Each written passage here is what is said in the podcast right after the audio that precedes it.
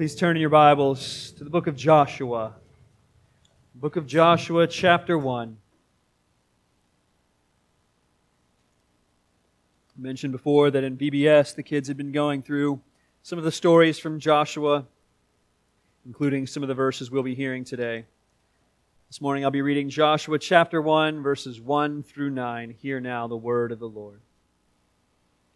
After the death of Moses, the servant of the Lord, the Lord said to Joshua, the son of Nun, Moses' assistant, Moses, my servant, is dead. Now therefore arise, go over this Jordan, you and all this people, into the land that I am giving to them, to the people of Israel. Every place that the sole of your foot will tread upon, I have given to you, just as I promised to Moses.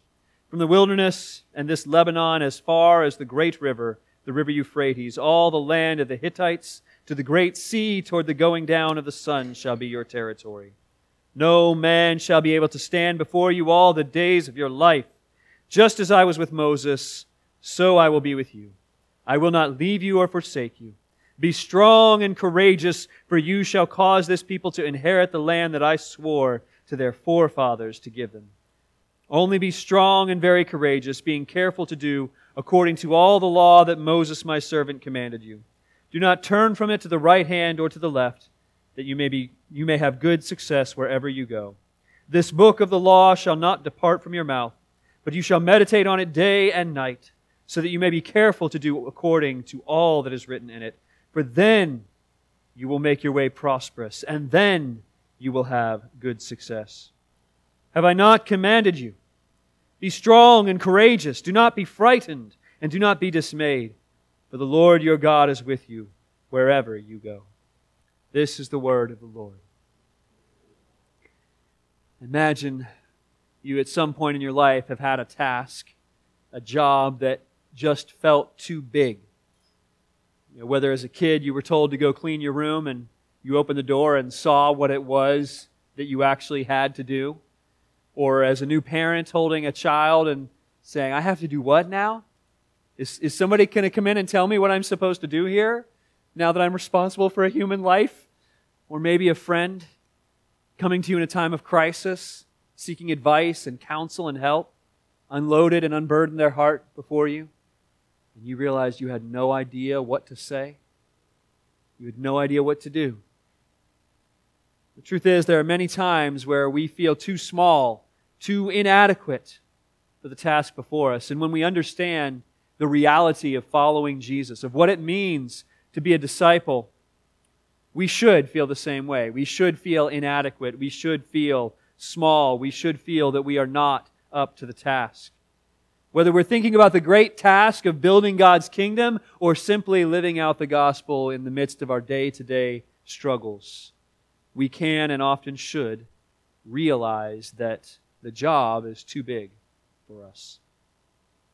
Joshua must have felt the same way as he led Israel right up to the border of the promised land, feeling the weight of their expectations, feeling the burden of a whole generation's hopes. He was one of only two men left who had actually gone into that land and seen what was before them and knew how great and mighty was the task and how formidable it was. He knew what was before them. And God comes to him and encourages him because the Lord does not want us to be frozen by fear.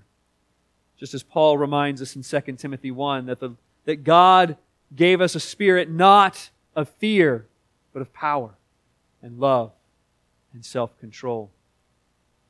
We are not to be ruled by fear, but how do we do it? How do we move from that position of, of fear and hesitation and move in towards boldness and obedience. What we learn from God's word to Joshua here this morning is that God has given us everything we need to do what it is that He's called us to do. We need hope. We need courage. We need direction. And God, in giving us Himself, gives us everything we need. The first thing we see is that God's plan gives us hope. God's plan gives us hope.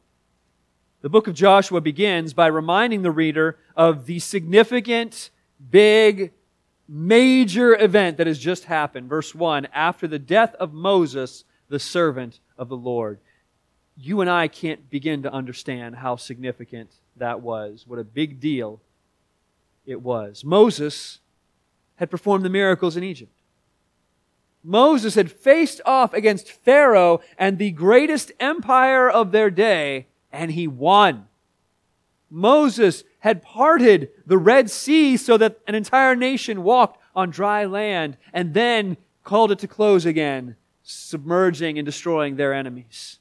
Moses had gone up on the mountain and received the Ten Commandments and spoke personally to the Lord again and again. Moses had brought water from the rock, manna in the desert. This whole nation of Israelites, with the exceptions only of Joshua and Caleb, had been born in the wilderness and lived their whole lives under the leadership of Moses.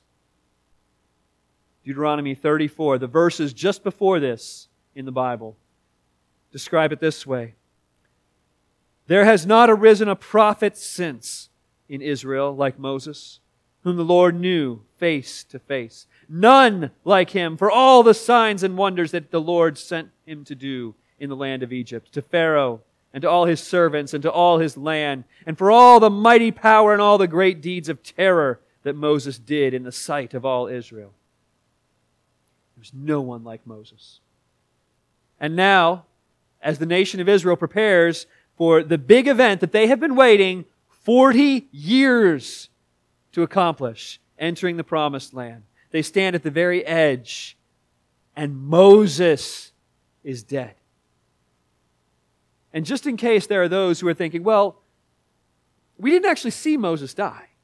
You know, he went up the mountain and hasn't come down yet. That happened before, and we got in trouble for not waiting. So maybe we just should stick around here on the, at the edge of the Jordan and wait for Moses to come back and lead us gloriously into victory. No, the Lord clears that confusion up in verse 2. The Lord himself says, Moses, my servant, is dead.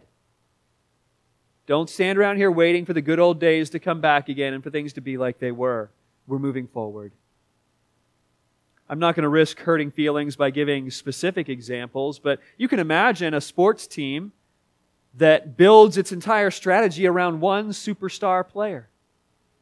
And then that player gets injured or retires or gets traded to another team. And suddenly that, that team has no plan for victory. They can't do it anymore. They need their superstar. And suddenly they can't win. There's a danger that the people of God faced in Joshua's day, a danger faced by the people of God in every age, including by us today, and that is that we think the great works of God can only be done by specific, important people. You can fill in whatever name you want, be it John Calvin or Billy Graham or one of the apostles or some great figure or leader or teacher that you respect and admire. And we can put our hope in that person or that ministry or that group. And sometimes God does use those things to do His work, just like He used Moses. But what we need to remember and what the Lord is careful to remind Joshua at this point about Moses is that our hope is never to be in the people used by God, but only in God Himself. You need to hear that. Our hope is never to be in the people used by God. Our hope is only in God Himself. Verses 2 and 3 remind us of this. Now therefore arise, go over this Jordan, you and all this people into the land that I am giving to them, to the people of Israel. Every place that the sole of your foot will tread upon, I have given you. Just as I promised to Moses, who is giving them the land? Was it Moses that was to give them the promised land? No, it was not. It was the Lord that gave them the land. Who was it that promised them success? Was it Moses? No, it was not. It was the Lord. Child of God, where is your hope? Is your hope in a person, a leader, a teacher, an author? Is your hope in a specific church, a specific denomination, a government, a political party? Even Moses dies. Every human, Every institution, no matter how greatly it has been used by God in the past, it will eventually prove not worthy of your true hope. And when we look to the wrong things, we will lose heart.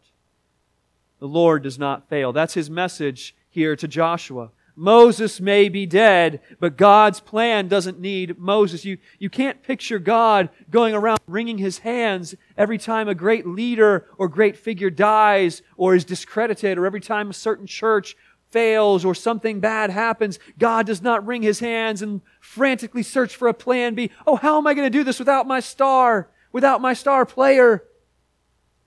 That's never how God is acting. Does that mean we don't follow great leaders and great teachers and learn from them? Absolutely not. We, we rejoice in what God does through them. But we recognize that it is God at work through them. So our hope and our trust are always only in the Lord. The psalmist says it this way in Psalm 146 Put not your trust in princes, in a son of man in whom there is no salvation. When his breath departs, he returns to the earth. On that very day his plans perish. Blessed is he whose help is the God of Jacob, whose hope is in the Lord his God. My friends, God's plan, which gives you hope, doesn't need anyone else. God's plan doesn't need a superstar. It doesn't need a saint.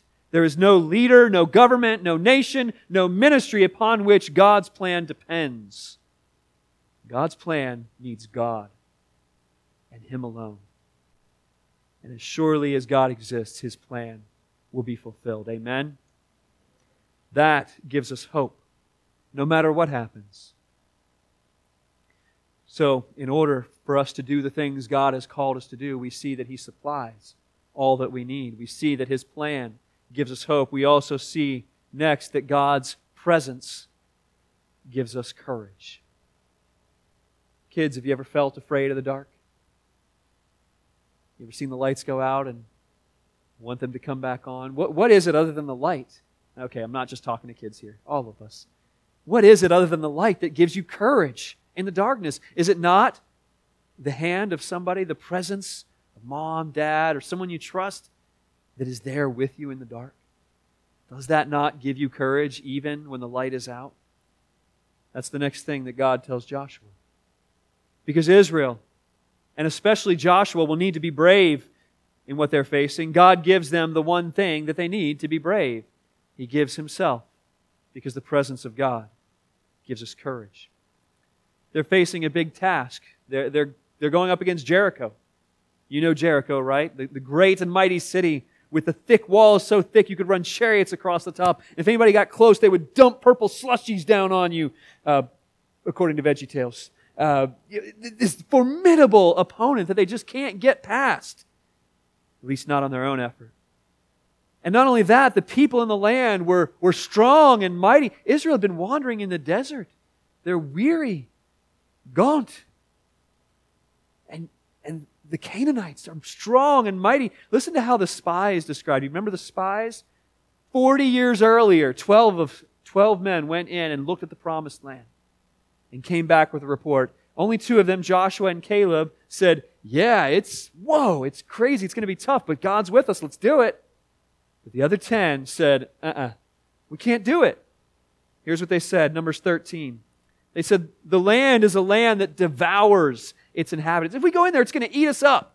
And all the people that we saw in it are huge. They're of great height, and we seem to ourselves like grasshoppers. They were scared. The world seemed like a big, scary, threatening place, and they didn't feel like they were big enough to handle it.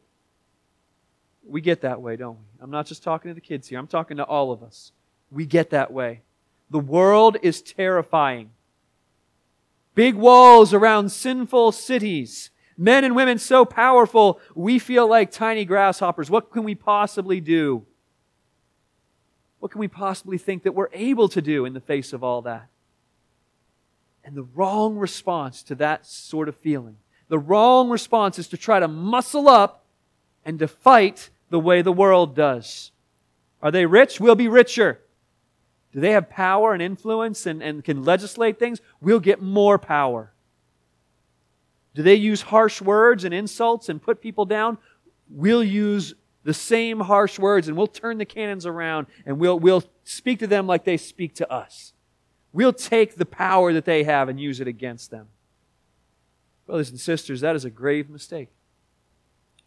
2 Corinthians 10, Paul says, Though we walk in the flesh, we are not waging war according to the flesh. We don't fight the way the world fights. For though the weapons of our warfare are not of the flesh, but instead have divine power to destroy strongholds. The Lord told Joshua that victory for God's people was certain, and therefore he could be courageous. But that victory and that certainty is not based on Joshua's strengths or Israel's numbers or some sort of strategy that they had going in. The victory and assurance and confidence and courage of God's people is based on one thing that changes everything. Verse 5 No man shall be able to stand before you all the days of your life. Just as I was with Moses, so I will be with you. I will not leave you or forsake you. As the Lord would later tell his people through the prophet Zechariah, in Zechariah chapter 4, verse 6, the Lord says, Not by might nor by power, but by my Spirit, says the Lord of hosts. It's not strength that gives us courage. It's not because we know more. It's not because we're more clever. It's because of the Lord with us. The Lord is with you. You today. Not just Joshua, not just Moses, not just the men and women of Scripture that we read about. He is with you here today, now. If you trust in Christ, He has given you His Holy Spirit, the Spirit which lives in you, dwells in you. Jesus says that the Father makes His home with you. John 14, Jesus says, If anyone loves me, He'll keep my word. And my Father will love him, and we will come to him and make our home with him. God is with you. Amen? God is with you. Reminds me of a, a kid's book, The Gruffalo. You ever heard of the Gruffalo? Silly preacher. Doesn't he know there's no such thing as a Gruffalo? But there is. See, it's a story of a little mouse. And this mouse is wandering through the forest, and, and he, in sequence, encounters a fox and an owl and a snake. Now, what do foxes, owls, and snakes do with mice? They eat them. They eat them up. So how do you think this mouse is feeling as he's trying to make his way through the forest, encountering all these mighty, scary, formidable creatures? He's, he's frightened. But through his cleverness and his ingenuity, he manages to escape and uh, convinces them that there's something called a gruffalo that's going to get them. But then the mouse meets a gruffalo. The gruffalo, which is as big and ugly as it sounds. The gruffalo with poisonous warts on its nose and a big purple tongue and, and giant fangs and claws and big furry giant body, the Gruffalo. Well, the mouse tricks the Gruffalo into following him through the forest. And as the tiny little mouse and the big giant buffalo, Gruffalo, go walking through the forest, they again encounter the fox and the snake and the owl. Who do you think scared this time? Is it the mouse? No. The fox runs away. The owl flies for safety. The snake slithers into the deepest hole he can find. Has anything changed in the mouse? Is the mouse like bulked up and had his protein shake and, you know, did his reps and now he's like super mouse? No. They're not scared of the mouse. Why does the mouse have courage? Because he's got something mighty at his back. That's how it is for us, brothers and sisters. Nothing changes with us. Though we walk through a terrifying world and powers human, societal, historical, and even demonic will remind us of how weak and vulnerable and mouse like we are. And like the Israelites, we may feel in our own eyes like grasshoppers. God promises that He is with us, He is present. And whatever we face in life, we can have courage in Hebrews 13, the author quotes this, this verse from Joshua and goes on and says, For the Lord has said, I will never leave you nor forsake you. so we can confidently say, The Lord is my helper. I will not fear. What can man do to me? That's the question. What can anyone do to you if the Lord is with you? And so the Lord, in verse 9, says to Joshua, and if you find any of the VBS kids, you can ask them to sing it for you. Have I not commanded you? Be strong and courageous. Do not be frightened, and do not be dismayed, for the Lord your God is with you wherever you go. So there's one more thing that the Lord gives us. Just because we know that God's plan is moving forward and therefore we have hope.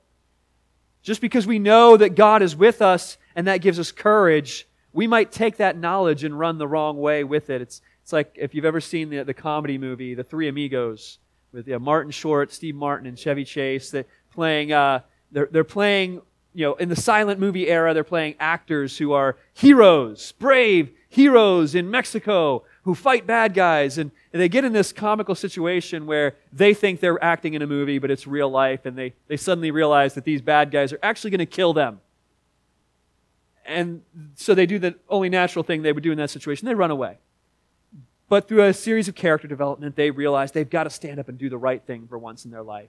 And so finally, emboldened and brave, they mount their horses and they ride off into the desert to go after El Guapo and his men, the bad guy, and to rescue the village. And the next scene is them sitting around a campfire saying, So, uh, how long do you think we went before we had to turn around and get directions? Yeah, oh, three or four miles maybe. You know, the, the point is, we can take all that courage and all that boldness and go off in the wrong direction with it. Just because the Lord says that I can do all things through Christ Jesus who strengthens me, that doesn't mean I can do whatever I want. That verse says that we can do what God has called us to do. We can do all that the Lord gives us to do.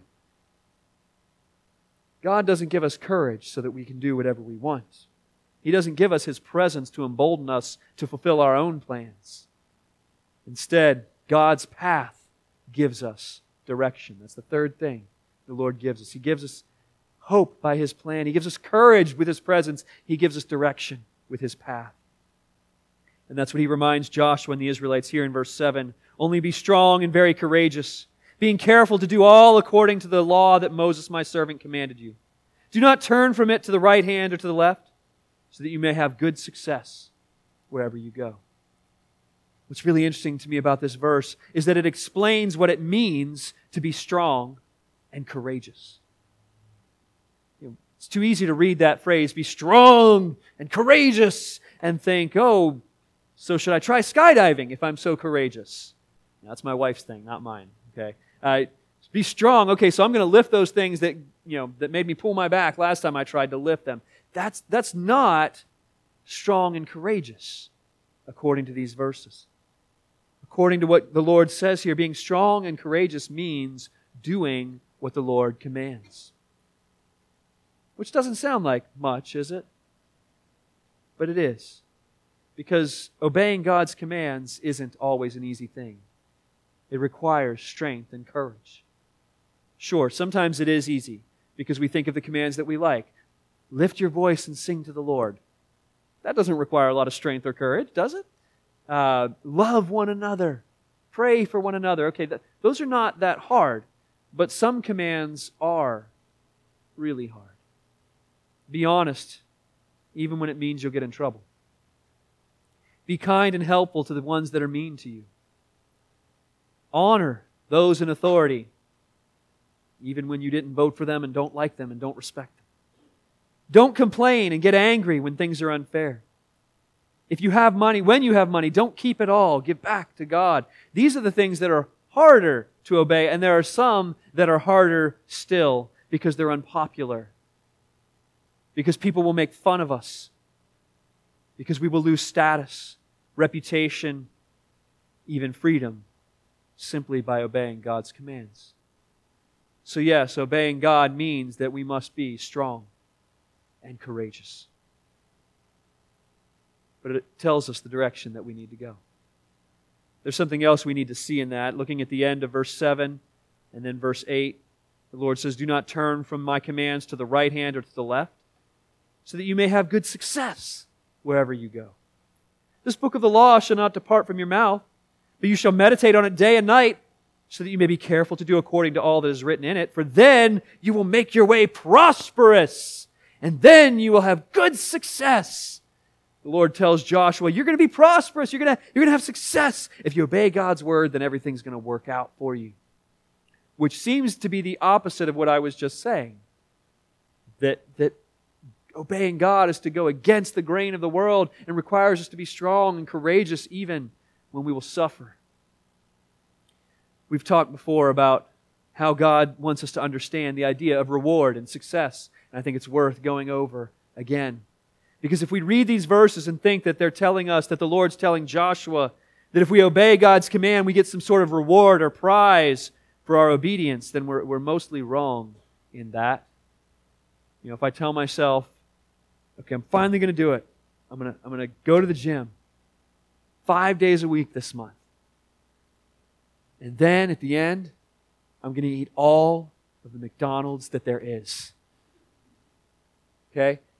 I'm rewarding myself for that obedience, but that reward has nothing to do with what I've been doing, with, with the, the, the, the obedience that I've been showing.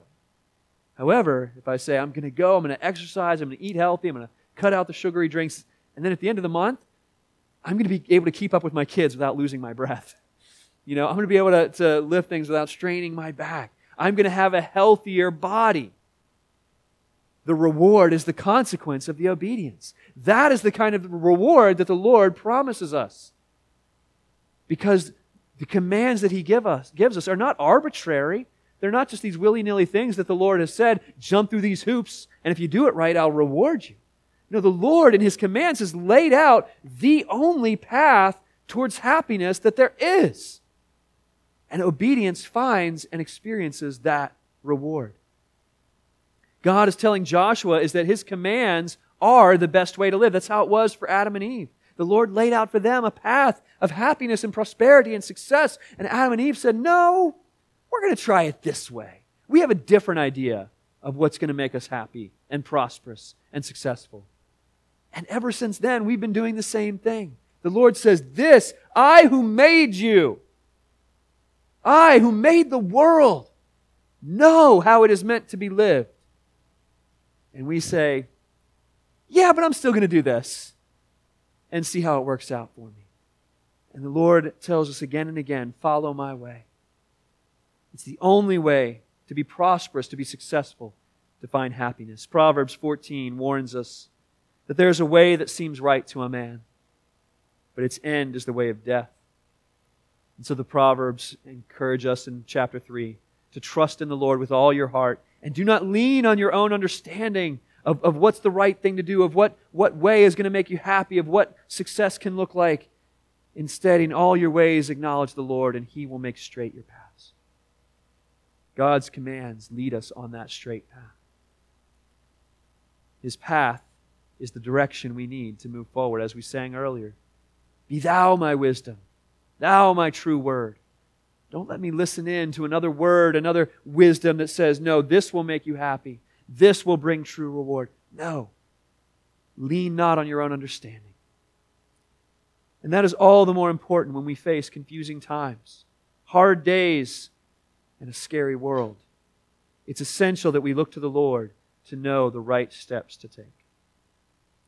But here's the challenge. And in fact, I love that it's Joshua who lays out for us the real challenge with this. And in VBS, I'm, i keep looking back there, not because I'm pointing at Richard, but because that's where the storyteller was in VBS. And we, as the storytellers went through this story with the kids, we talked about the last words of Joshua. We're all familiar with Joshua standing before God's people after they'd conquered the promised land, saying, Choose for yourself this day whom you will serve. But as for me and my household, we will serve the Lord. Right? We love that verse. You ever kept reading after it? Joshua 24, verse 19.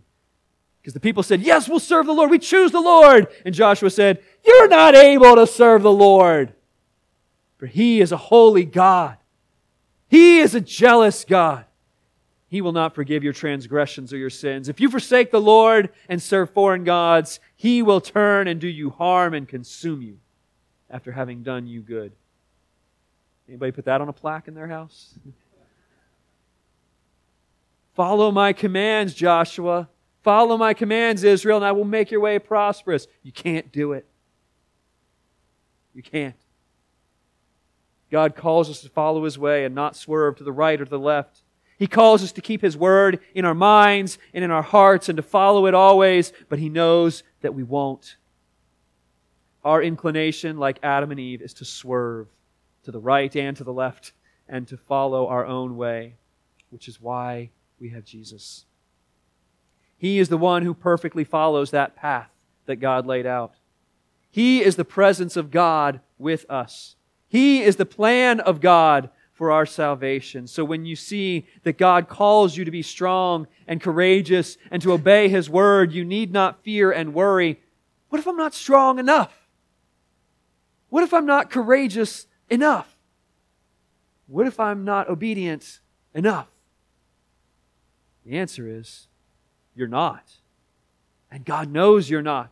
You never will be. The gospel is not a matter of you hearing these commands and then trying hard enough. The gospel is not something that just informs you of the way of salvation. The gospel is that Jesus is enough. Only Jesus is strong enough, courageous enough, faithful and obedient enough. And everything you and I do, everything that we're able to do, is because Jesus is enough. I will never tire of taking you to this, one of my favorite passages of Scripture that, that explains this for me. 2 Peter.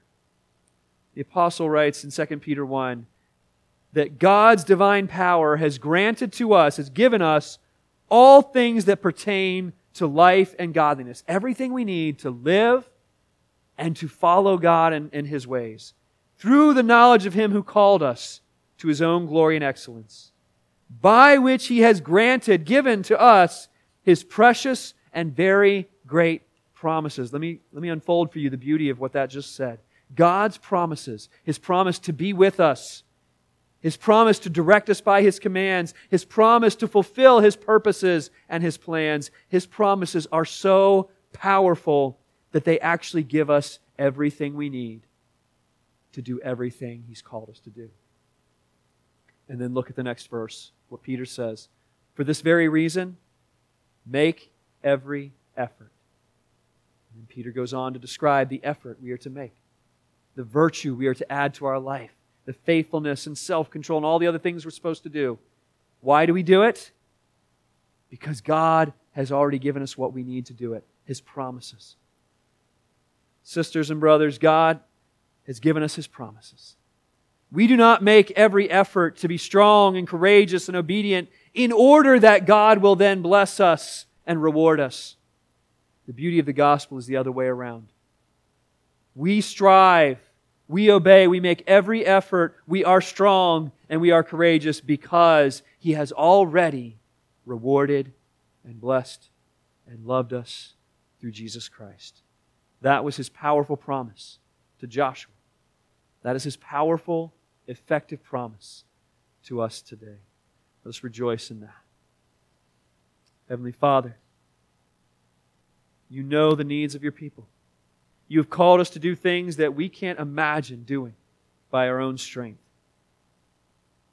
But you are a God who does not call us to do anything that you do not equip us to do. And as you've called us to obey, to take heart, to have great courage, and to be your faithful people, we rejoice knowing you have given us yourself. And in giving us yourself, you have given us everything we need. We praise you for that. In the name of Jesus. Amen.